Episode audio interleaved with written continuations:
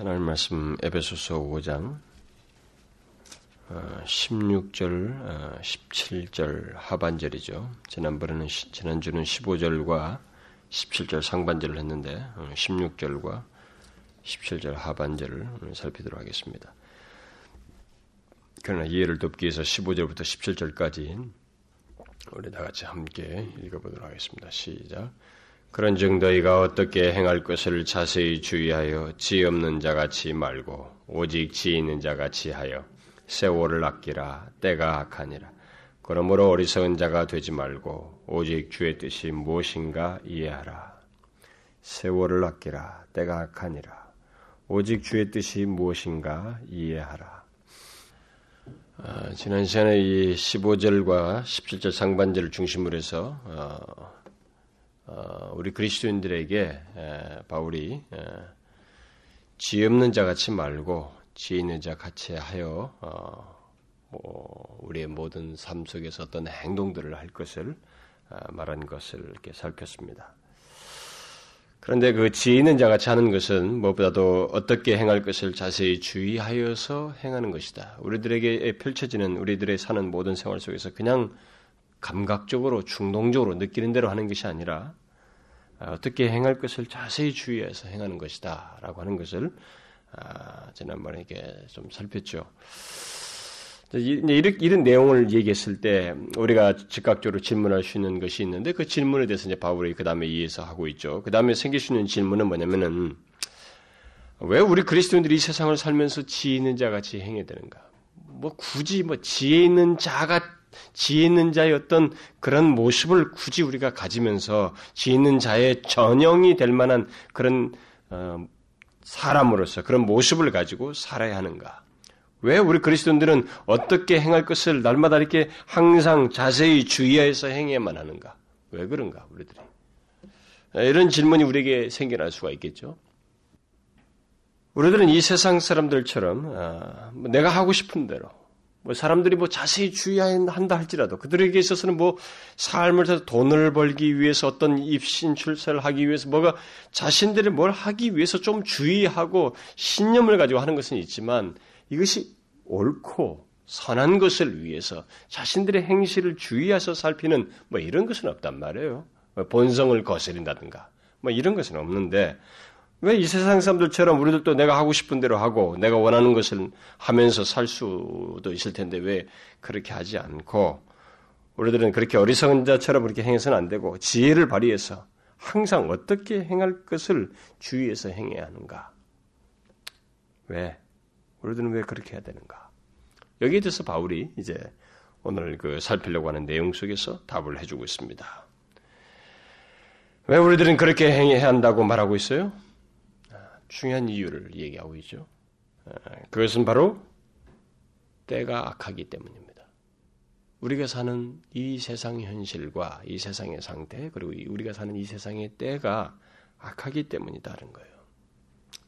다른 말로 하면은 우리가 사는 이 세상의 상태가 그렇게 하지 않으면 안 되기 때문이라는 거예요. 우리 그리스도인들에게 있어서는 우리 그리스도인들에게 있어서는 하나님의 백성에게 있어서는 우리가 사는 이 세상의 상태가 이렇게 자세히 주의하여서 행하지 않으면, 지 있는 자 같이 행하지 않으면 안 되는 그런 현실과 상태를 가지고 있기 때문에 그렇게 해야 된다는 거예요. 이 세상이 악하다는 어, 이런 어, 악하다는 것은 어, 그래서 이 세상을 자세히 주의해서 살, 살지 않으면 안 된다고 하는 것은 사실 오직 그리스도인들에게만 해당되는 내용이에요. 그래서 이, 이 여기 교, 교훈 주어지는 이 실천적인 내용 자체는 어떤 면에서 용어 자체는 도덕적인 용어로도 쓸 수 있어요. 어, 이 세상에서. 여기서 나오는 실천적인 내용들은 뭐 바르게 행하라, 비처럼 행해라는 말을 이렇게 굳이 다시 다른 말로 유추해 가지고 좀 남들에게 선을 행하면서 행하라, 뭐 이런 식으로 유사한 용어로 이 세상 사람들이 쓸 수는 있습니다. 있지만은 근본적으로 달라요. 이게 뭔가 어떤 존재로 사는 거거든요. 비친 자로 사는 거예요. 이미 1장부터 3장에 나오는 삼위 성부 성자 성령에 의해서 구속함을 받은 선택된 그 백성으로서 하는 것이기 때문에 이것은 어디까지나 그리스도인으로서 하는 얘기예요. 그래서 지금 이 얘기는 그리스도인이 아니면 할할수 없는 일이에요, 사실. 그리스도인들만이 알고 있는 사실이고 또 알고 행할 수 있는 것입니다.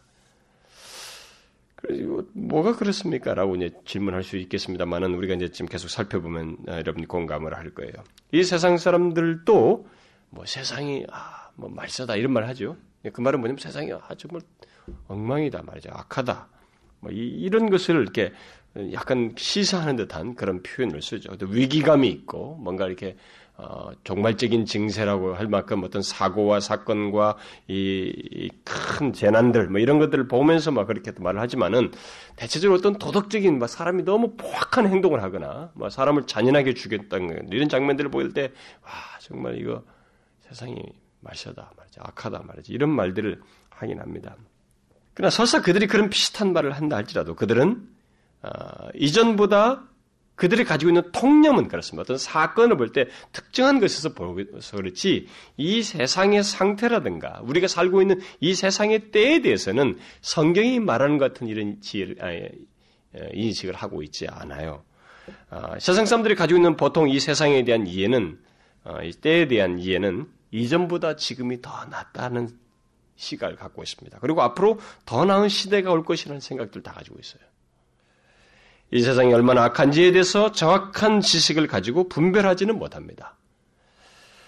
그들은 그저 물질적인 가치에 의해서 이 세상의 상태를 바라볼 뿐이에요.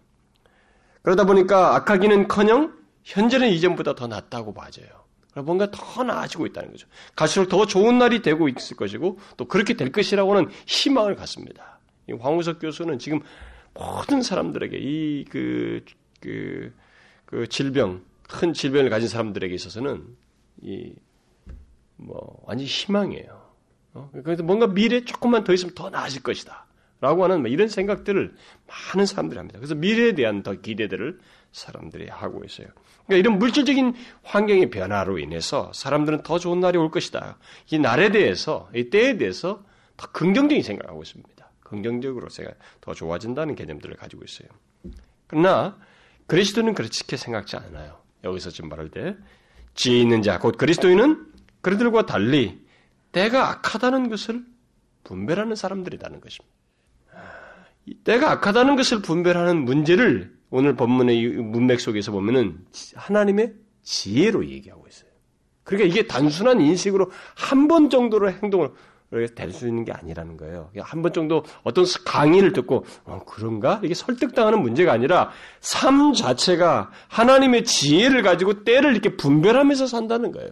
바로 그리스도인들이 그렇다는 것입니다. 그 얘기예요 지금. 그리스도인들은 바로 이 하나님의 지혜를 가지고 때를 분별한다는 것입니다. 때가 악하다는 것을 분별할 줄 아는 사람들이다. 왜 날들이 악하다는 겁니까? 왜 때가 악하다는 거예요? 그러면 우리 질문할 수가 있죠. 무슨 근거로 때가 악하다는 것입니까? 아, 라고 우리는 질문할 수 있습니다. 무슨 근거로 말할 수 있어요? 왜 때가 악합니까? 그냥 드러난 현상만 가지고 물론 그것이 있죠. 드러난 현상 보니까 뭐 실제로 보면은 악이 계속 행행하거든요. 이런 거 볼 때 그것만 가지고 말을 할 수도 있겠죠. 그러나 그리스도인이라고 할 때 여기서 하나님의 지혜를 가지고 때가 악하다고 분별한다는 것은 근거를 가지고 얘기하는 거란 말이에요. 무슨 근거예요? 왜 때가 악하다는 것입니까? 여러분, 왜 때가 악하다고 말합니까? 우리 그리스도인들이. 어, 이 세상의 날들 가운데서, 어, 이, 지금 우리가 이 세상이 때가 악하다고 말하는 것은 이 세상의 날들, 이 때의 배후에 있는 악의 실체 때문에 그래요. 여러분, 뒤에 그, 보세요. 어, 에베소서 6장 그, 어, 12절을 보세요. 지금 이 12절에서 10절 이하에서 바울이 우리 그리스도인들에게 영적인 씨름에 관한 문제를 얘기하는데 우리가 지금 이제 앞에서 말한 쭉 내용 한 다음에 우리가 지금 사는 삶의 현장이 어떤지를 말을 해준단 말이에요. 근데 이 현장이 어떻습니까? 우리가 사는 이 삶의 현장이 우리가 지금 이 지금 호흡을 하고 있는 지금 아직까지 육신을 가지고 있는 이 땅에서 삶이라고 하는 시간과 환경이라는 게 어떻다는 거예요. 그 환경을 지금 12절에서 얘기는데 그 영적인 싸움이 있다는 거예요. 씨름, 워라고 말해요. 어떤 데서는 이 씨름은 전쟁이라고도 묘사할 수 있죠. 그 우리의 씨름은 혈과 육에 대한 것이 아니고 뭐요? 정사와 권세와 이 어둠의 세상 주관자들과 하늘에 있는 악의 영들에 대항함이라. 대합니다. 이렇게 말하고 있습니다.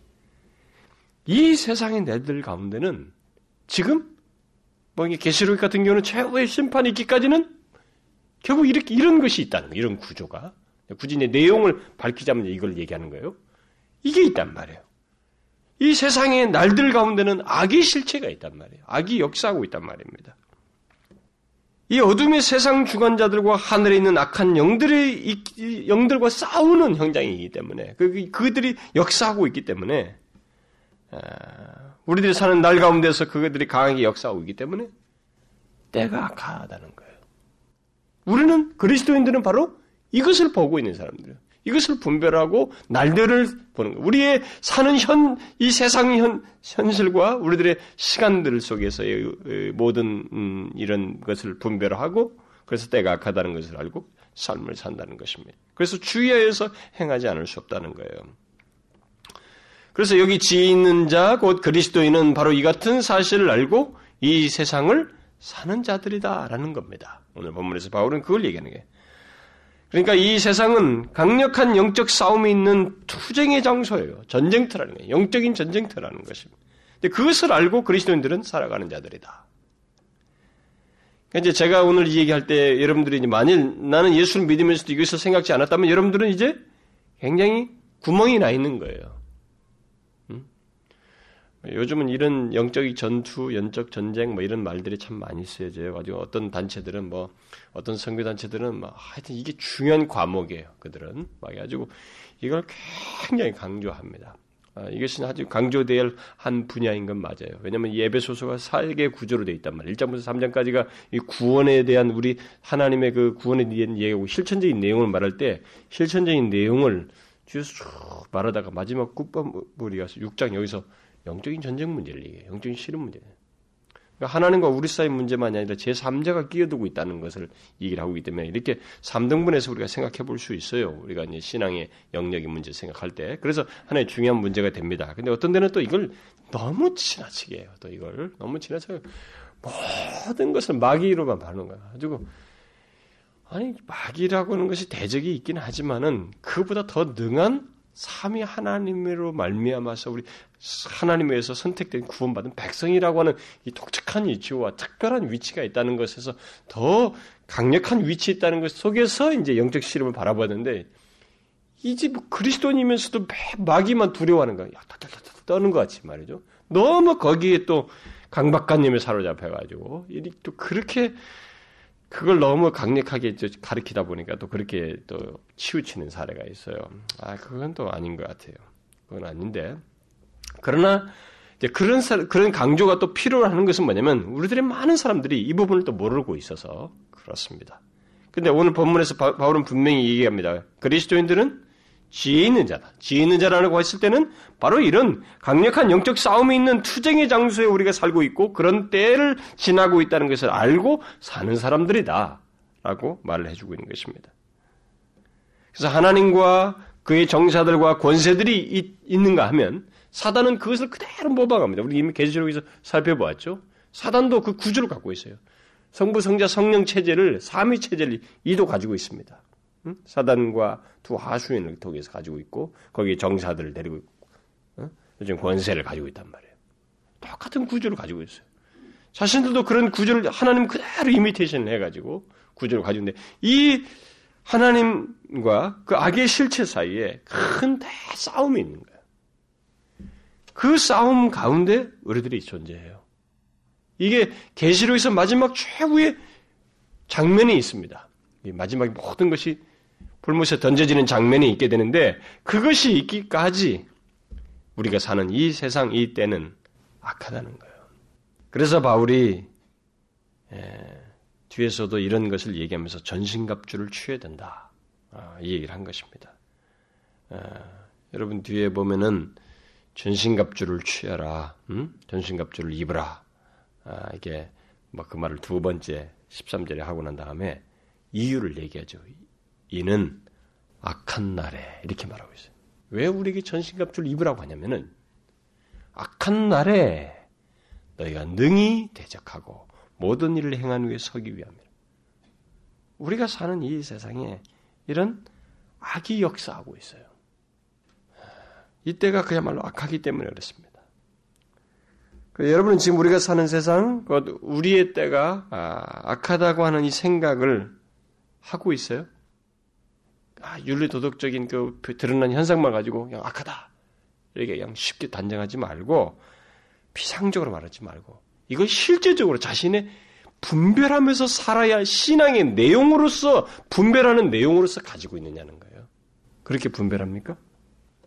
그리스도인이라면 그렇다는 거예요. 그리스도인은 그것을 분별하는 자들이라는 것입니다. 존 번연이 그 천로역정에서도 얘기할 때 분별하잖아요, 결국. 아, 빨리 여기 떠나야 되겠구나. 장망성을, 장차 망할 성을 떠나야 되겠구나. 분별한 겁니다. 이 세상이 악하구나. 빨리 여기서 떠나지 않으면 멸망하겠구나. 그래서 떠나는 거죠. 여러분, 저도 우리가 이 사회 속에서 어, 단순하게 드러난 표면적인 것 말고 우리 모든 사회의 흐름과 이 사건의 배후와 이 모든 문제의 배후에 그리고 국가 간의 사이에서도 그렇고 또뭐 어, 이 국가 간의 문제와 그 전쟁과 그 어떤 모략의 배후 속에 어둠의 세력이 있다고 하는 것을 우리가 보아야 되는 거예요. 그래서 그 배후에 사단이 역사하고 있는 거예요. 그래서 죄가 횡행하고 있는 것을 보아야 됩니다. 그래서 심지어 이 사단이 역사하는 건이 악의 세력의 역사로 말미암아서 심지어 이게 우리 하나님 믿는 우리들 사이에서도 서로가 원치 않아요. 서로가 그렇게 악해지기를 원치 않아요. 그래가지고 서로가 그런 잘못을 범하지 않은데도 결과가 서로 뜻하지 않는 악한 결과가 산출돼요. 이런 거 있습니다. 오해가 싹트고 그래서 서로 악한 결과가 산출되기도 합니다. 서로가 선하고 싶어 하는데도 악이 산출되는 이런 케이스도 있어요. 이렇게 악이 역사하는 세상. 때가 악해요. 악한. 그런 세상 속에 우리가 존재하고 있는 것입니다. 사람들은 이 세상의 문화를 즐긴다고 말을 하죠. 어, 우리들은 뭐, 이 대중 매체를 통해서 사람들은 우리가 이 세상의 문화를 즐긴다. 이게 바로 대중문화와 이 세상의 풍조를 대해서 굉장히 호의적인 생각들을 하고 있습니다만은 사실 우리는 그 배후에 악의 세력을 볼 수 있어야 돼요. 음? 강력한 악의 세력을 볼 수 있어야 됩니다.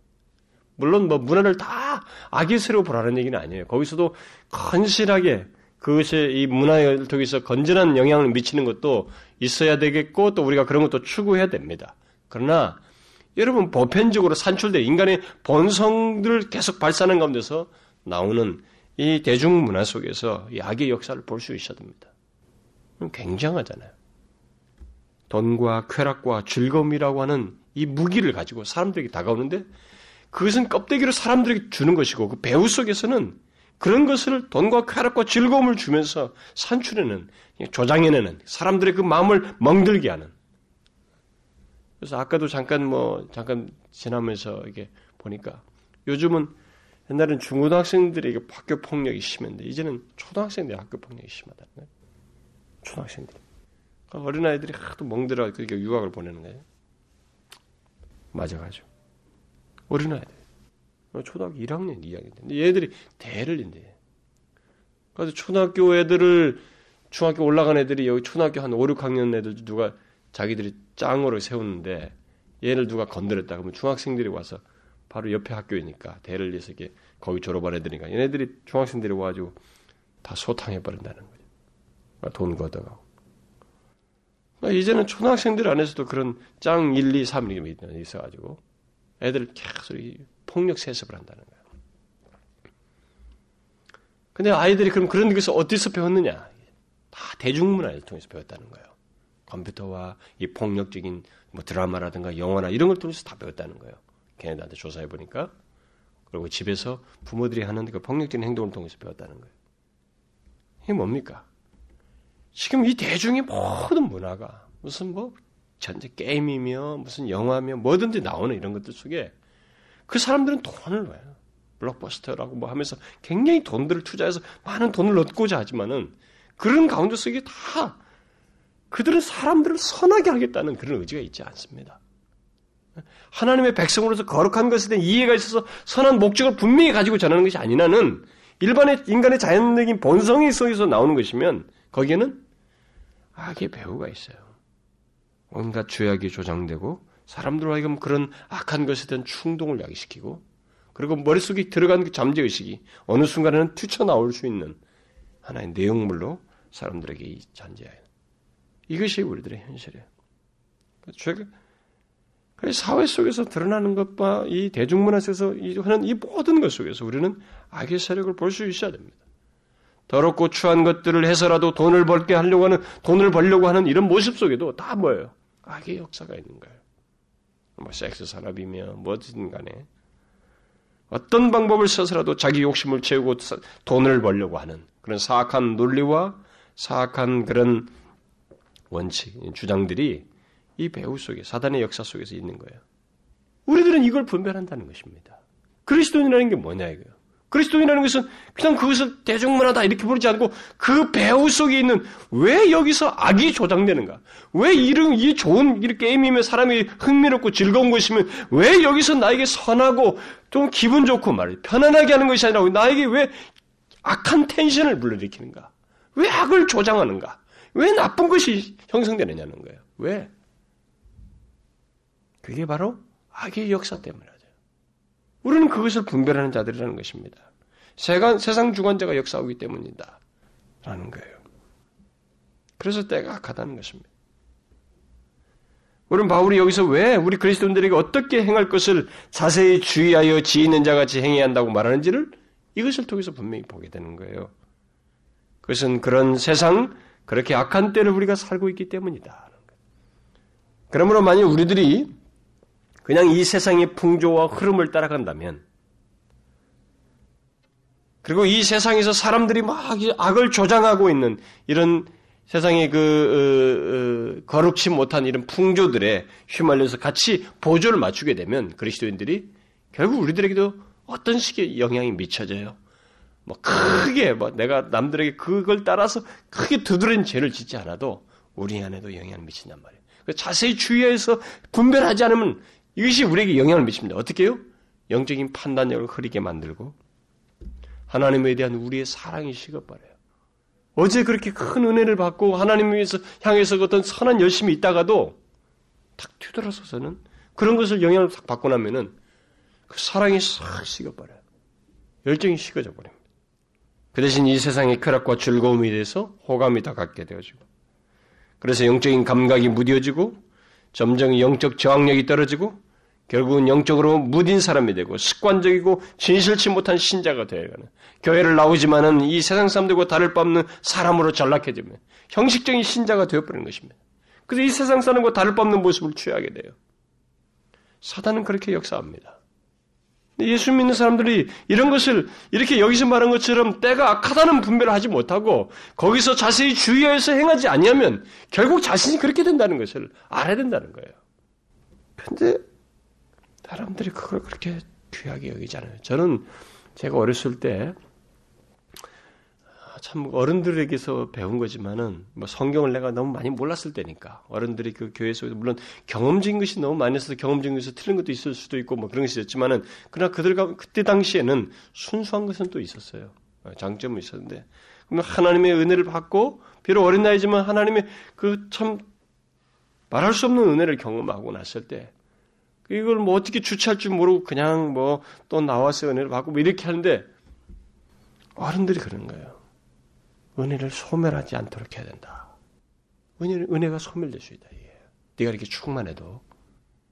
그런 말들이 이렇게 뭐 이렇게 탁 던져진 얘기지만은 결국 경험되지는 거예요. 확실해. 어떻게 소멸돼? 네가 이래 가지고 거짓말하거나 죄를 짓고 네가 또 교만하게 하고 자랑하고 뭐 이렇게 하면 소멸될 수 있다. 근데 아닌 게 아니라 진짜로 그렇게 소멸돼요. 그리고 뭔가 내가 죄로 사랑하면서 세상에 착한 그 허용하면서 그것이 싹 밀려나가 버려. 정말로 주님을 향해서 그런 생기가 상실되어 있는 것을 보게 돼요.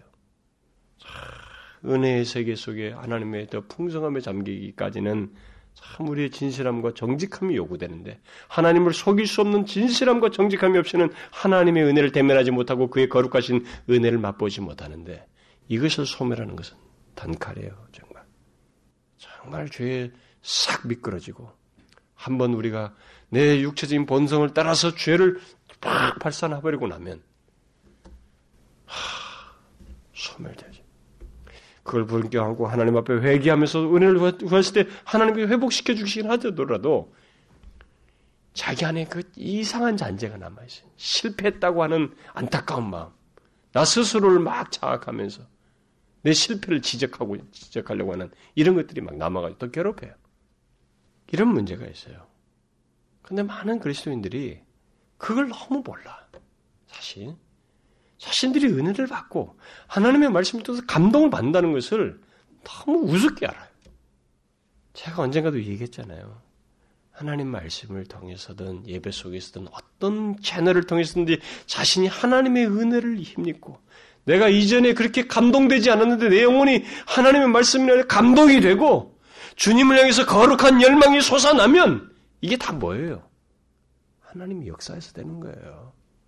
그 거룩하신 영이 아니면 그런 거룩한 반응이 안 생깁니다. 뭐 영화 편 본다고 생기는 줄 알아요? 안 됩니다, 여러분. 거룩한 책을 읽거나 거룩한 도전을 읽거나 뭔가 그렇게 성령에서 역사하시는 채널 속에서 생기는 거지 그냥 안 생기는 거거든요. 그런데 그런 것들을 우습게 여겨요. 마냥 또 있는 줄 알아요. 천만의 말씀입니다. 제가 많이 보잖아요. 저는 교회에서 섬기면서 보지 않습니까? 막 좋아하고 은혜 충만하고 막 그러잖아요. 근데 그게 끝까지 갈 것 같아요? 끝까지 가려면 그 사람이 그걸 계속 소중히 여기면서 하나님을 존중히 여기고 하나님의 은혜를 귀히 여기면서 반응할 때 가능한 얘기지 어느 때부터 그것을 우습게 여기며 매너리즘에 빠지면 이상하게 그 사람에게 안 생겨요. 역시 메말라 있는 걸 보게 됩니다. 예외 없어요. 하나님은 속일 수 없거든요. 적당히 하나님을 대신할 수 없어요. 우리는 이것을 알아야 됩니다.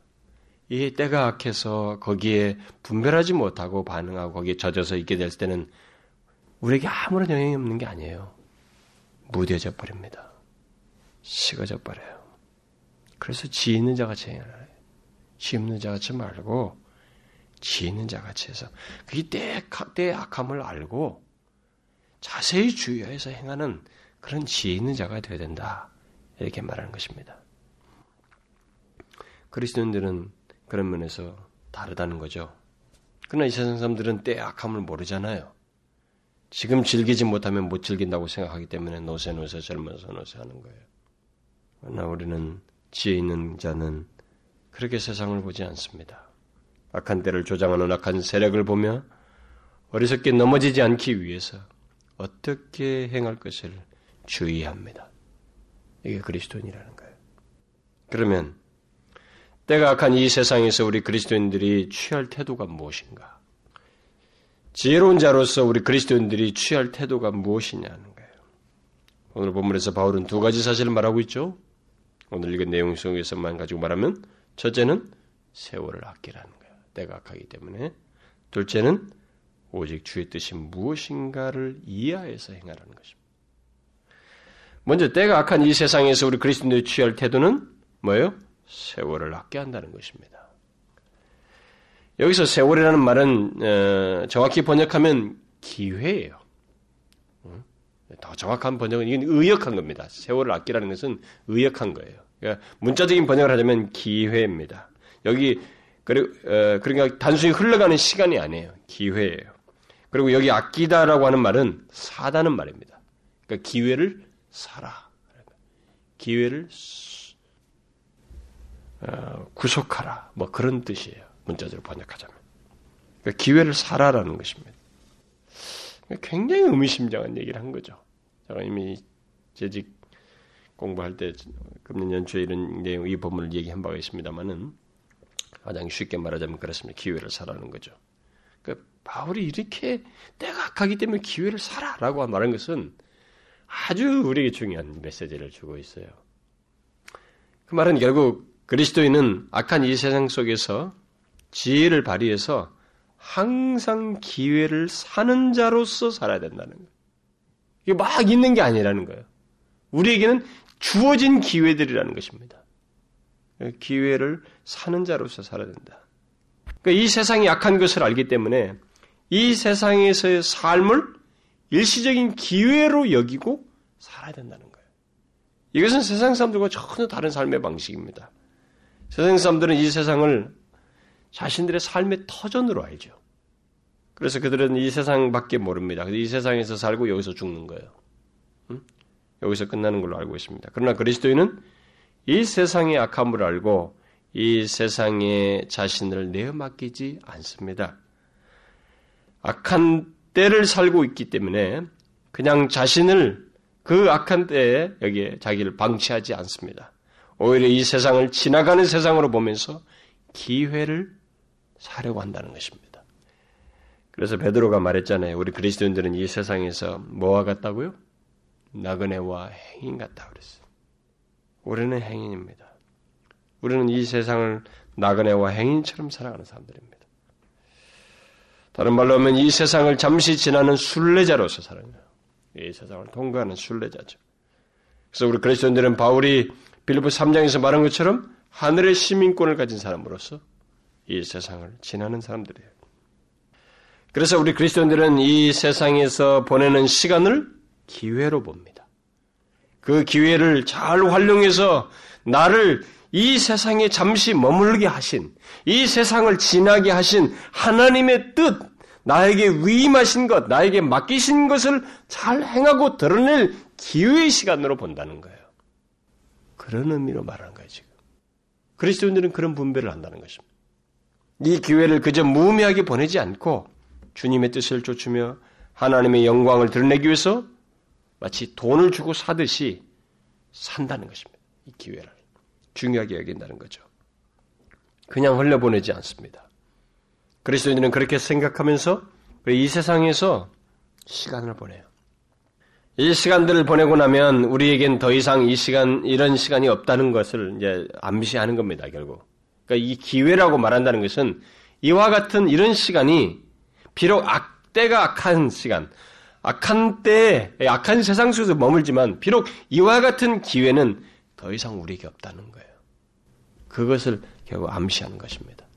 이런 기회가 없어요. 우리에게. 이런 환경 속에서 하나님의 뜻을 행하고 뜻을 행할 수 있는 기회요. 또 복음을 전파하고 주님을 기쁘시게 할 수 있는 이런 좋은 기회가 없다는 거예요, 우리들에게.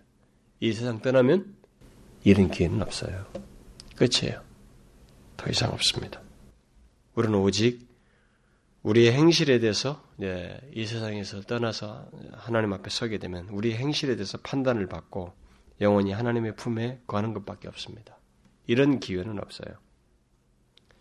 그러므로 우리는 때의 악함을 분별함과 동시에 이 때에 기회를 사서 우리가 사는 이 세상에서의 시간을 이걸 기회로 여기고 이 기회를 사서 다른 말로는 시간을 아껴서 주님을 증거하고 주님의 대사 역할을 충실해야 된다는 거예요. 그리스도를 믿는 저와 여러분에게 주어진 이 세상에서의 시간, 곧 인생은 그 때문에 하나님의 거룩하심을 나타내고 그의 뜻을 드러내고 주님을 증거할 수 있는 기회요. 그야말로 한 번밖에 없는 마지막 기회라는 생각을 가지고 살아야 한다는 것입니다. 그리스도인은 그런 사람들이다. 그래서 여러분 우리가 이 세상을 지나서 하나님 앞에 이제 영원한 삶을 누네. 그 영원에 앞서서 갖는 이 시간이라고 하는 것은 우리가 이 세상에 잠깐 지나는 이것은 잠시예요. 잠시 잠깐입니다. 사실 어떤 면에서 인류가 창조돼서 지금 이 시간 시공간 세계를 예, 지나고 있는 우리가 뭐 몇 천 년이 지났다 뭐 뭐, 뭐, 뭐, 몇억 년이다. 그러니까 이것은 창조된 걸 가지고 이제 산수를 어디에 근거를 두고 하는 데서 몇억 년이고 이런 말이 나오는데 그건 하나님이 이미 형성된 것이 만들어 놨으니까 그건 뭐 산수를 하자면은 그렇게 아니면 저렇게 형성될 수 없다는 뭐 숫자상이 몇억 년이고 몇억 광년이 나오겠습니다만은 그러나 하나님께서 인류를 창조하신 이 시공간의 시간의 길이는 하나님께서 우리에게 누리게 하실 영혼에 비하면 이건 그야말로 잠시 잠깐이에요. 특별히 그 중에서 우리가 사는 시간, 내가 70이면 70, 80이면 80이라고 하는 그 시간을 생각하면 특별히 또 그리스도인으로서 사는 시간을 생각하면 이것은 그야말로 잠깐입니다. 그 영원히 앞서서 주어진 잠시 잠깐의 기회예요, 정말로. 이때가 아니면 하나님의 뜻을 따라서 드러내고 하나님의 대사로서 행동하고 다른 사람들에게 예수 그리스도가 어떤 분이신 말할 수 있는 기회가 없는 거예요. 없죠? 없습니다. 그때는 이미 인정된 자리에서 하나님을 높이는 것이지 지금처럼 예수를 믿으시오. 그렇게 말할 수 있는 기회가 없어요. 그래서 이 기회이기 때문에 이 기회로 여기고 우리는 기회를 사야 된다는 거죠. 그리스도인들은. 만약 여러분 중에 이런 질문하는 사람이 있을지 모르겠어요. 그러면 이 약한 때를 살면서 어떻게 기회를 사야 됩니까? 어떻게 기회를 사야 됩니까? 묻는다면은 참 우리는 이런 것에 대해서 성경이 참 많은 걸 얘기합니다. 뭐 여러분 그 어거스틴의 회심에도 어, 관련됐던 그, 어? 그 로마서 15장 같은 이런 말씀도 다 그런 것과 관련된 말씀이고 그런 내용들이 굉장히 많습니다만 그냥 축약해서 제가 설명하자면은 어, 이 약한 세대를 살면서 우리가 어떻게 이런 기회를 살 수 있을까라고 했을 때 이것은 부정적인 것과 적극적인 걸 생각해 볼 수 있을 것 같아요. 부정적으로는 소극적으로는 먼저 우리들 앞에 펼쳐지는 시간에 대한 이해를 좀부터 이해부터 달려야 됩니다. 이 시간을 헛되이 보내거나 무의미하게 보내는 우리의 습관들을 분별해서 정리해야 돼요. 이게 사실 이것은 좋은 습관이 형성돼서 어, 형성됨으로써 달라지긴 하는데 먼저 그것을 분별하면서 분별해서 좋은 습관을 가져야 돼. 사실 많은 사람들이 자신의 일상생활 속에서 자기 옆에 펼쳐진 이 시간을 헛되이 무의미하게 보내는 경우가 많습니다. 그냥 보내버려요. 그리고 직장 시장을 지나다가 좀 나이가 먹으면은 이게 다 무의미한 것으로 생각해요. 어, 어떤 일이 없고 어떤 뭐가 없으면은 그냥 보내도 된다고 생각해요. 그렇지 않아요. 기회라고 말하고 있잖아요. 기회. 나이가 먹어 먹을수록 주님 앞에 이 기회가 이제 상실돼 가고 있다는 거, 없어져 가고 있다는 거예요. 그러니까 그 기회로 여긴 줄 알고 먼저 부정적인 차원에서는 자기 앞에 펼쳐지는 이 시간들을 헛되이 보거나 무의미하게 보내는 어떤 습관들과 이런 것들부터 정리를 좀 해야 돼요. 정리해야 됩니다. 지나치게 많이 TV에 의존하거나 쓸모없는 내 시간을 쓰는 거 있잖아요. 어? 아, 뭐 오늘 누가 나한테 전화 한 번 안 해주나 쇼핑 가자고 전화 안 하나 쇼핑이나 뭐 매일 어떤 일거리가 있기를 바라고 그렇게 한량하게 보내면은 그게 안 되는 거예요. 예수 믿는 사람에게는 시간이 기회라고 하는 거, 때가 기회라고 하는 것을 알지 못하고 사는 사람이에요. 그것부터 좀 정리하는 것이 있어야 되고 적극적으로는 그렇게 하고 나서 자신들의 뭐 주어지는 시간 속에서 일차적으로는 무엇을 하든지 모든 일 속에서 모든 만남과 관계 속에서 또 대화 속에서 하나님이 기뻐하시는 것이 무엇인지를 물어서 선택하고 결정하는 이런 생활 습관이 좀 있어야 돼요. 그리고 이것은 내게 주어지는 것 속에서도 그래야 할 뿐만 아니라 그렇지 않고 그 외에 주어지는 시간 속에서도 자기는 하나님이 기뻐하시는 게 무엇인지를 찾아서 그것을 하고자 하는 마음으로 이것이 기회라는 것을 알고 하나님이 기뻐하시는 것을 하려고 해야 돼요. 그게 그리스도인입니다. 어떤 사람들 이런 걸 말하면은 아, 예수 너무 이게 빡빡하게 믿는 거 아닙니까? 그 너무 재미없게 믿는 거 아닙니까? 에, 그러니까 그 사람은 아직까지도 뭐예요? 나그네와 행인을 생각하는 거예요. 여기서 엉덩이 깔겠다는 거예요. 아주 여기 재미 더 봐야 되겠고 여기 뭐가 더 있다는 거예요. 나그네와 행인으로 생각을 안 하는 거예요. 여러분 1세기 성도들에게 베드로가 편지를 쓴 거거든요. 너희들이 나그네와 행인같이 다 네로의 핍박 속에서 정말 그리스도인들을 잡아 죽이려고 하는 그런 핍박 속에서 그들은 정말 긴장 속에 살아갔지만은 자신들이 나그네와 행인처럼 여기면서 자신들에게 주어진 시간 속에서 하나님이 기뻐하시는 것을 쫓아서 주님의 그 주신 주님을 아는 것으로 인한 자신들에게 생긴 감격을 나누면서 그것을 만족이 만족하면서 살았어요. 증거하면서. 그 말은 무슨 말이에요? 나그네 행인 같다는 것은 여기는 잠깐 지나야 된다는 거예요. 나의 본래의 본향, 본 집에 돌아가서의 삶은 이것 이후라는 거예요. 그것에 있기 전에 잠시의 기회라는 것입니다. 그래서 기회라는 생각을 갖게 되면 이 시간을 활용하는 것은 이때의 악함을 분별해서 시간을 활용하는 것은 굉장히 달라져요. 어떤 사람은 이렇게 할 수도 있죠. 막 성취, 뭐 이뤄야 되겠다는 거예요. 잘해야 되겠다. 뭔가를 얻어야 되겠다. 뭐 여기서 막 목표 지향적인 삶 속에서 이렇게 살다 보니까 막 시간을 전략하고 막 규모 있게 하고 막 공부하고 뭐하고 그래서 버릴 시간이 없다. 막 이렇게 하는 사람인데 예, 그것도 좋은데요. 그 목표가 어, 이런 영적인 분별에 의해서가 아니라 자기 욕심을 채우는 것 속에서 열심히 시간이 쓰다가 시간이 모자라가지고 주님을 쓸 시간이 없어요. 이렇게 말하는 사람은 아직까지 나그네와 행까지 살지 않은 사람입니다. 제가 우리 교인들 중에 어떤 사람들 보고 좀말 이렇게 주님을 향해서 섬기는 문제 얘기하니까 젊은 친구들이죠. 젊은 형제들이 아, 너무 현실을 모른다고. 요즘 젊은 사람 직장 생활 얼마나 바쁜지 모른다고. 아니, 그 모르는 거 아니에요. 그러면 내가 그 동정을 못 한다고 그럼 그런 거 그럼 여기서 넋두리 해줄까요? 하, 요즘 기업들에서 얼마나 바쁘면 참 누구 어떤 형제는 너무 일, 그러니까 일하고 힘들고 뭐 그것만 여기서 늘어놓을까요? 만약 그렇게 하기 한다면은 여러분 1세기 성도들 내가 비유를 들면 어떻게 하겠어요? 더 낮아빠질 거 아니겠어요? 1세기 성도는 더 했잖아요.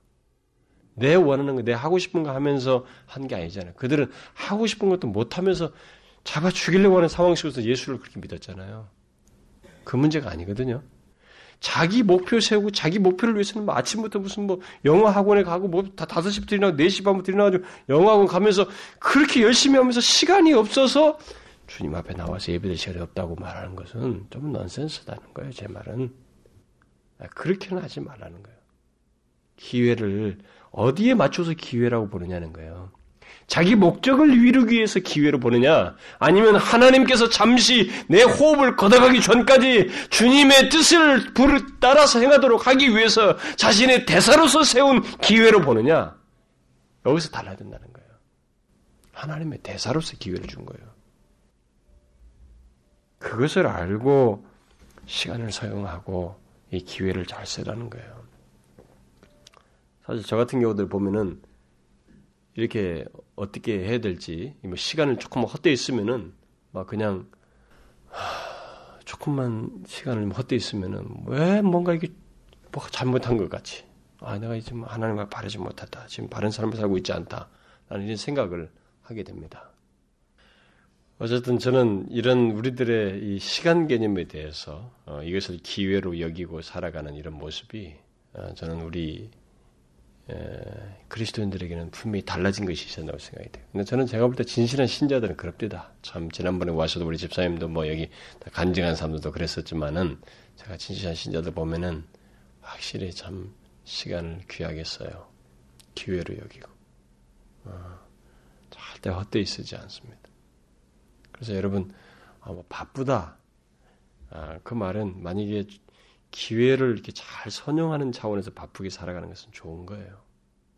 뭐 할 일 없어 보십시오. 정말 그 죽을 일이에요. 여러분 한 한 달만 실업자 한번 해볼래요? 사람 미칩니다. 어디 가서 시간 보낼 수도 없어요. 영화도 하루 이틀이지. 한강변에 가서 멍하니 앉아 있는 것도 하루 이틀이지. 힘듭니다. 하나님께서 우리에게 기회를 주고 있다는 것은 이건 사실 굉장히 좋은 거예요. 어떤 일이 있다는 것, 나에게 맡겨진 것이 있다는 것은 굉장히 특별한 것입니다. 그래서 먼저 이 시간을 어떻게 쓰는지를 빨리 진단을 하시고 그것 속에서 하나님이 기뻐하시는 것이 무엇인지를 물어서 선택하고 결정하고 행하는 뿐만 아니라 혹시라도 그 외에 내가 항상 일상적인 하는 것 외에도 나머지 있는 시간 속에서 지난번에 어떤 집사님이 나와서 간증한 것처럼 정말 복음을 증거하는데 그런 목적을 가지고 누굴 찾아가도 그런 목적을 가지고 찾아가서 그와 티를 한잔하고 교제를 하고 그에게 선행을 베풀고 그렇게 하는 것이면 그야말로 이 기회를 사는 거죠. 응? 기회를 구속하는 거죠. 그래서 새로운 본성을 가진 그리스도인들은 바로 이런 부분에서도 새로운 습관을 이렇게 갖게 되지 않는가 싶어요. 그런데 이렇게 하면서 제가 한 가지 좀 더 덧붙여서 여러분들이 기억할 사실을 좀 말해주고 싶어요. 그것은 우리가 지금 살고 있는 이 세상에서의 시간은 아, 항상 나에게 내 인생의 마지막 기회라는 것. 마지막 기회라는 것. 이 생각을 항상 하면서 살아야 됩니다. 아, 잠시 지나가는 기회일 뿐이라는 것을 생각하면서 이 기간 동안에 우리가 행한 것이 이렇게 하나님 앞에서 펼쳐진다는 것입니다. 요 생각을 하고 살아야 돼요. 그러니까 우리가 행한 것에 대해서 하나님께서 마지막 기회를 주셨는데 이 기회를 주신 것을 기회 동안에 우리가 행한 것을 하나님께서 펼쳐서서 칭찬과 상급을 주셔요. 그것을 어, 성경이 잘 명시하고 있죠. 근데 이 말씀은 좀 같이 읽는 게 좋을 것 같아요. 여러분 한번 계시록 한번 봐봐요. 계시록 14장 자 13절 제가 읽을게요. 또 내가 들으니 하늘에서 음성이 나서 가로되 기록하라. 이죠? 기록하라. 자금 이후로 주 안에서 죽는 자들은 복이 있도다 하심에 성령이 가라사대 그러하다 저희 수고를 그치고 쉬리니 이는 저희의 행한 일이 따름이라. 자, 이, 이 뭐예요? 여기서 행한 일이 기록하라. 그러면서 여기서 수고를 하고 그 수고가 다 그친단 말이에요. 그러고 나서 뒤따르는 게 뭐예요? 저희의 행한 일이 따름이라 그랬습니다. 그러면 이 행한 일은 뭐예요? 우리가 이 세상에서 행한 일이에요. 그러니까 이 땅에서 기회를 사서 시간을 아낌으로써 행한 일들이 하나님 앞에서 다뤄진다는 것입니다. 그것들이 다 기록되어서 지혜롭게 행한 것에 대해서 칭찬을 듣게 된다는 것입니다. 주님은 우리들에게 자신의 이 이런 행한 것을 다 드러내심으로써 자신의 기쁨에 동참하라고 자신의 나라를 상속하라고 그때 말씀하십니다. 이때 하나님은 마태복음 25장 같은 경우를 보게 되면은 작은 자에게 물 한 그릇 준 것까지 밝히셔요. 그걸 보면서 칭찬해요. 잘했다고. 그러니까 우리가 시간을 아끼면 그게 그, 그 사람은 뭐 할 일 없겠어요? 작은 자에게 뭐 감옥에 찾아가서 누가 한 거 이게 다른 사람은 안 하고 싶은 거예요. 누가 그거 합니까? 나도 할 일이 많고 뭐 하는데 내가 일부러 그거 하지 않잖아요. 근데 그 사람은 그 시간을 산 거예요. 그 시간을 사서 그 일을 한 것입니다. 근데 그것을 하나님은 다 기록한 거예요. 그 칭찬을 하고 있다고. 그러니까 기회를 사서 작은 자들을 돌본 것, 기회를 사서 거룩하게 행한 것, 기회를 사서 재물을 헛되이 쓰지 않고 하늘에 쌓아둔 것, 기회를 사서 죄악된 길을 가지 않고 경건한 시간을 가진 것들, 이런 모든 것들에 대해서 하나님은 밝히셔요. 다 기록하셔. 그것이 그 행한 일들이 다 기록돼서 뒤따르게 된다라고 말하고 있습니다. 그러므로 악한 때를 사는 동안 우리들은 이런 사실을 염두에 두고 살아야 돼요.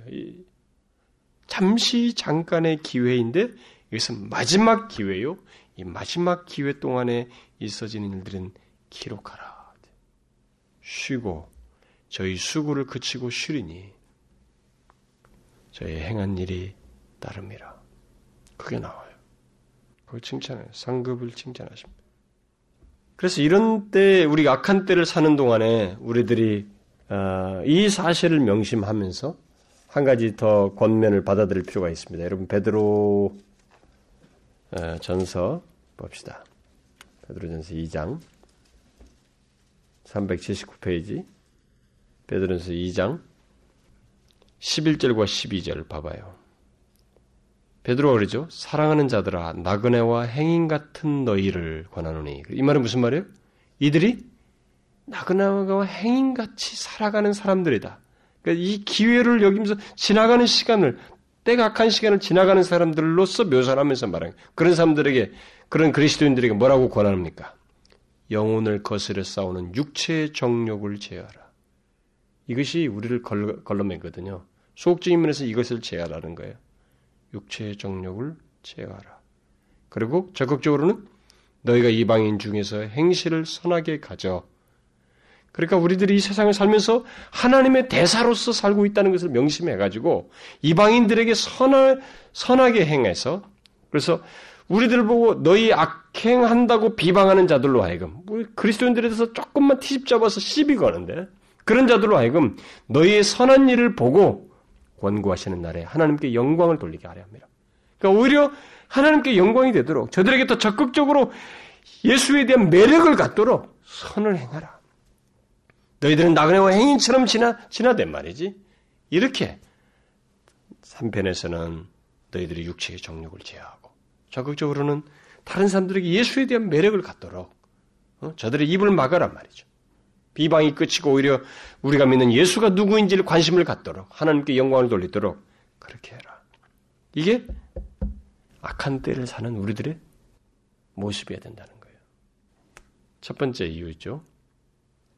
때가 악한 이 세상에서 우리 그리스도인의 취할 태도는 바로 때가 아, 세월을 아끼는 것이다. 라고 했습니다. 두 번째 태도가 17절에 나오죠. 뭐예요? 오직 주의 뜻이 무엇인가를 이해해서 행하라는 것입니다. 우리가 이 악한 때를 살고 있기 때문에 이 세상 풍조대로 영향받아, 문화 영향받아가지고 요즘 유행은 이거래. 요즘은 다 그렇게 행해요. 그렇게 행동합니다. 그렇게 생각 안 하면 다 구닥다리죠. 이 트렌드입니다. 이렇게, 이렇게 한단 말이죠. 그게 아니라는 겁니다. 우리 그리스도인들은 이 악한 세상에서 우리들이 취할 태도가 있어요. 우리는 주의 뜻이 무엇인가를 이해해서 행해야 된다는 것입니다. 아무렇게나 살아가는 자들이 아니에요. 이 악한 관습과 풍조 속에서 통용되는 원리와 원칙을 따라서 사는 자들이 아닙니다. 우리는 이 세상에서, 약한 세상에서 천국 시민답게 하나님의 뜻이 무엇인지를 알아서 행하려고 해야 된다는 겁니다. 그러면 여기서 주의 뜻이 무엇인가를 이해한다는 것은 무엇을 말할까? 무엇을 말할까요? 주의 뜻이 무엇인가를 이해한다는 것은 무엇을 말할까요? 이것은 우리들이 무엇을 행하는지 모든 일마다 하나님의 뜻이 무엇인지를 기도하면서 하나님의 뜻이라고 어떤 쌓인 얘기까지 기다렸다가 행해라. 그런 말은 아니에요. 그 말은 아닙니다. 이 말은 우리에게 주님의 하나님의 뜻으로 주어진 하나님의 말씀을 따라서 행하라는 거예요. 응? 항상 하나님의 말씀을 통해서 우리에게 말씀하시고 그의 뜻을 말씀하시기 때문에 그의 뜻, 그 말씀을 통해서 그의 뜻을 깨닫고 이 약한 세상에서 그대로 행하려고 해야 된다는 것입니다. 사실 하나님의 말씀을 벗어나는 하나님의 뜻은 없어요. 하나님의 뜻은 다 이 하나님의 말씀을 통해서 주어집니다. 아, 그러므로 우리는 악, 근데 하나님의 말씀이 여기서 계시된 하나님의 말씀이 있는데도 이 말씀을 알고 있음에도 불구하고 하나님 뜻이 무엇인지 모르겠어요. 이런 것은 다 거짓말이에요. 이미 제가 우리 수련회 가서 다 한번 얘기했습니다. 그건 다 거짓말입니다. 내가 원하는 것과 원하는 것을 놓을 수가 없어요라는 말을 그런 식으로 할 뿐이지 하나님 말씀 명확한데도 불구하고 하나님 뜻이 무엇인지 몰라 모르겠어요 라는 것은 다 거짓말이에요. 하나님의 뜻은 다 하나님 말씀 안에 다 있습니다. 따라서 우리는 이 악한 때에 항상 하나님의 말씀을 따라서 하나님 말씀을 살펴서 행하고자 해야 됩니다. 아, 이렇게 말하면 어떤 사람은 또 이런 질문을 할 수도 있을 거예요. 하나님 말씀만으로도 정확히 알 수 없는 상황과 문제가 있지 않습니까? 그럴 때는 어떻게 됩니까? 일반적으로 우리들이 하나님의 말씀을 충분히 몰라서 그런 말을 할 수가 있어요. 대체적으로는. 하나님 말씀만 알면은 사실 그, 그런 문제도 생기지 않아요. 근데 자기들이 하나님 말씀 모르기 때문에 아, 하나님 말씀만으로 정확히 알 수가 없습니다라는 말을 성급하게 대체적으로 하게 됩니다. 하나님 말씀을 충분히 알면 거기에 대해서는 거의 답이 있어요. 하나님의 뜻에 대해서. 우리가 여러분과 제가 살 수 있는 모든 하나님의 뜻을 알고 싶어 할 때는 그 알고 싶어하는 모든 것은 하나님 말씀 안에 다 있습니다. 단지 이게 있습니다. 우리가 어려워하는 건 뭐냐면 타이밍이에요, 타이밍. 이 하나님의 뜻을 따라서 행하려고 할 때 시기 문제 때문에 이 지금에도 이게 시기 문제 때문에 우리가 조금 이게 하나님이 정말 이 어떤지 모르겠다고 하는 그런 주춤거림이 있어요. 그러나 그 시기 문제조차도 하나님의 뜻을 분명히 하나님께서 뭐라고 이런 이런 상황에서 이렇게 하라고 하는 것이 이런 선택을 이렇게 하라고 명확한 것이 있으면 그것에 대한 믿는 믿음으로 나아가면 돼요. 하나님께서 특별한 방식으로 인도를 하는 뜻을 우리에게 드러내시는 방식이 있긴 합니다만은 그러나 그것은 이 진리를 더 명확하게 하는 수준이지 이 진리를 벗어나지 않아요. 그러면 우리는 이 약한 세상에서 주의 뜻이 무엇인가를 이 말씀을 통해서 깨닫고 그것을 따라서 행하고자 해야 된다는 거예요. 이 악한 세상에서 이 악한 때를 있는 명확한 지침은 이것밖에 없어요. 하나님의 말씀을 떠나서는 우리가 이 악한 때를 견딜 수가 없습니다. 제대로 유지할 수가 없어요. 정말 없습니다. 그래서 반드시 하나님 말씀을 듣고 살피고 이 말씀을 통해서 수시로 뜻을 물어서 판단하고 결정하도록 해야 돼요. 이때 우리는 이런 질문을 할 필요가 있습니다. 하나님 말씀 뭔가? 주께서 원하신 것이 무엇인가?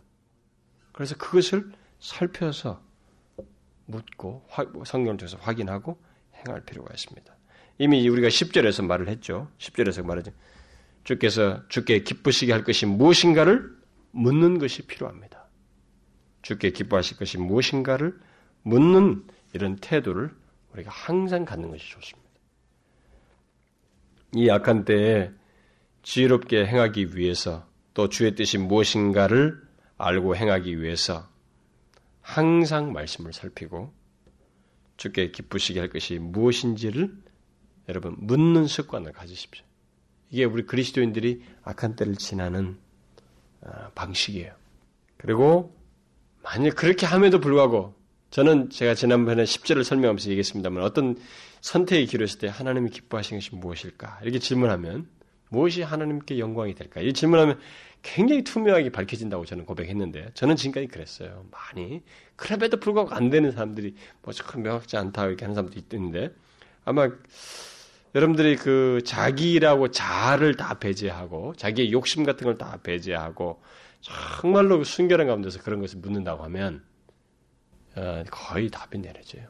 진리 안에서 하나님 말씀의 뜻이 밝혀졌고 이런 질문 안에서 얻을 수 있습니다. 그리고 그럼에도 불구하고 여러분들이 하나님 뜻을 모르겠다 그러면은 바울이 데살로니가전서 4장 3절에서 이런 말을 했어요. 하나님의 뜻은 이것이니 너희의 거룩함이니라 그랬습니다. 하나님의 뜻은 성향이 있다는 겁니다. 뭐예요? 거룩한 성향을 갖고 있다는 거예요. 우리의 거룩함을 위한 것이라. 그러니까 거룩한 거룩함을 향해서 가면 돼요. 거룩한 쪽을 택하면 돼. 응? 그렇게 되면 하나님의 기뻐하시는 쪽이고 그게 결국은 하나님의 뜻이에요.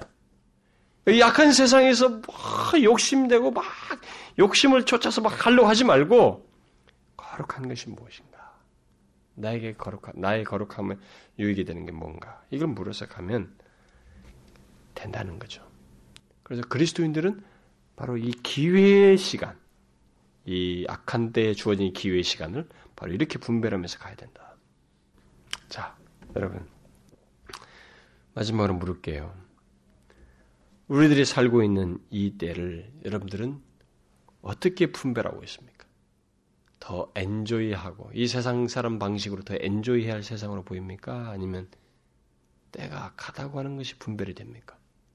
그 마쿠에 있는 배후에 있는 악한 세력을 보십니까? 틈만 나면 그리스도인들을 넘어뜨리려고 하고 나의 주님을 향한 나의 이 거룩한 소원과 이 참 그 사랑까지도 쉽게 만들려고 하는 사단의 이 역사를 보십니까? 여러분들은 보셔야 됩니다. 그리스도인은 그걸 분별하는 자들이에요. 그리고 이 세상에서의 삶을 기회로 여기는 사람들입니다. 그리고 그 기회를 놓치지 않으려고 하고 이 기회 동안에 행해진 것이 하나님 앞에서 상급으로 칭찬과 상급으로 주어진다는 것을 알고 그야말로 이 기회들을 붙잡고 만들려고 하고 놓치지 않으려고 그래요. 그래서 의역한 대로 시간을 아끼는 것입니다. 시간을 헛되이 보내지 않습니다. 특별히 이 시간을 보내면서 주의 뜻이 무엇인지를 물으면서 살아가는 자입니다. 이것이 바로 그리스도인의 삶이고 지혜 있는 자의 모습이라는 거예요. 아시겠어요? 여러분, 우리가 이런 진리를 모르고 살면은 정말 대충 살게 되죠. 그러나 우리에게 명확하게 그리스도인의 삶이란 무엇인지를 이 오늘 본문 같은 데서 명시해주고 있잖아요. 여러분과 제가 살아야 할 삶이 이겁니다. 그 지혜 있는 거예요, 그게. 어리석은 자가 아니에요. 근데 우리 약한 본성이 그럼 뭔가 손해 본다고 자꾸 생각하는 거예요. 재미가 없다고 생각해요. 재미가 없습니까, 진짜로? 도대체 재미라는 게 뭔데요? 그 재미보다 더한 기쁨이 있잖아요. 그리스도 안에서. 음? 그걸 압니까? 그걸 모르니까 이 그것을 대리만족으로 재미를 세상적인 재미로 대신 땜질하려는 거 아닙니까? 그래서 우리는 그리스도 안에서 자꾸 기쁨을 맛보아야 돼. 그런 면에서요. 저는 저와 여러분이 기회를 놓치지 않기를 바래요. 우리 금방 갑니다. 나같이 이게 40대인 사람도 이런 말을 금방 간다니까, 야, 너무 김 빠진다 말이야. 60대, 70대도 아니고 그러지만, 아니에요. 진짜 저는 나이를, 비록 40대밖에 안 됐지만은, 저 한 스물 몇 가지 신것 같아요. 거짓말 하나. 그다음부터는 몇 살입니까? 하면은 1, 2년을 이렇게 오락가락해. 그 관심도 없고, 사실은. 제가 내, 내 나이가 몇인지 별로 관심도 없어요. 솔직히 말해서. 정말로 살같이, 화살같이 지나갑니다. 그리고 다른 사람들 사는 것만큼 산다는 보장도 없어요. 주님은 얼정한 만큼의 기회를 주시고 우리를 부를 수 있어요. 그럼 우리 기회를 사야 됩니다. 놓치지 말아야 돼요. 꼭 그렇습니다. 제발 세상 사람들처럼 하지 말라고. 우리는 분별하잖아요. 보이잖아요. 사단의 역사가. 악의설의 역사는 보이잖아요. 거기 넘어가지 말아야 된다. 기도합시다. 하나님 아버지 감사합니다. 우리를 이 땅에 두시고 참 세대를 분별할 수 있는 눈을 주시고 그런 지혜 있는 자로 삼으시며 우리를 구속하여 주신 것 감사합니다. 우리에게 눈을 뜨게 하셔서 정말 때가 악함을 분별할 수 있고 이 악한 때의 배후의 역사는 사단의 세력을 보게 하시고 그러므로 인해서 우리가 더욱 더 어떻게 행할 것을 주의해서 행할 수 있는 그런 사람으로 세워주신 것을 감사합니다. 우리가 이 세상에 그냥 있지 않다는 것을 기억하고 살기를 원합니다.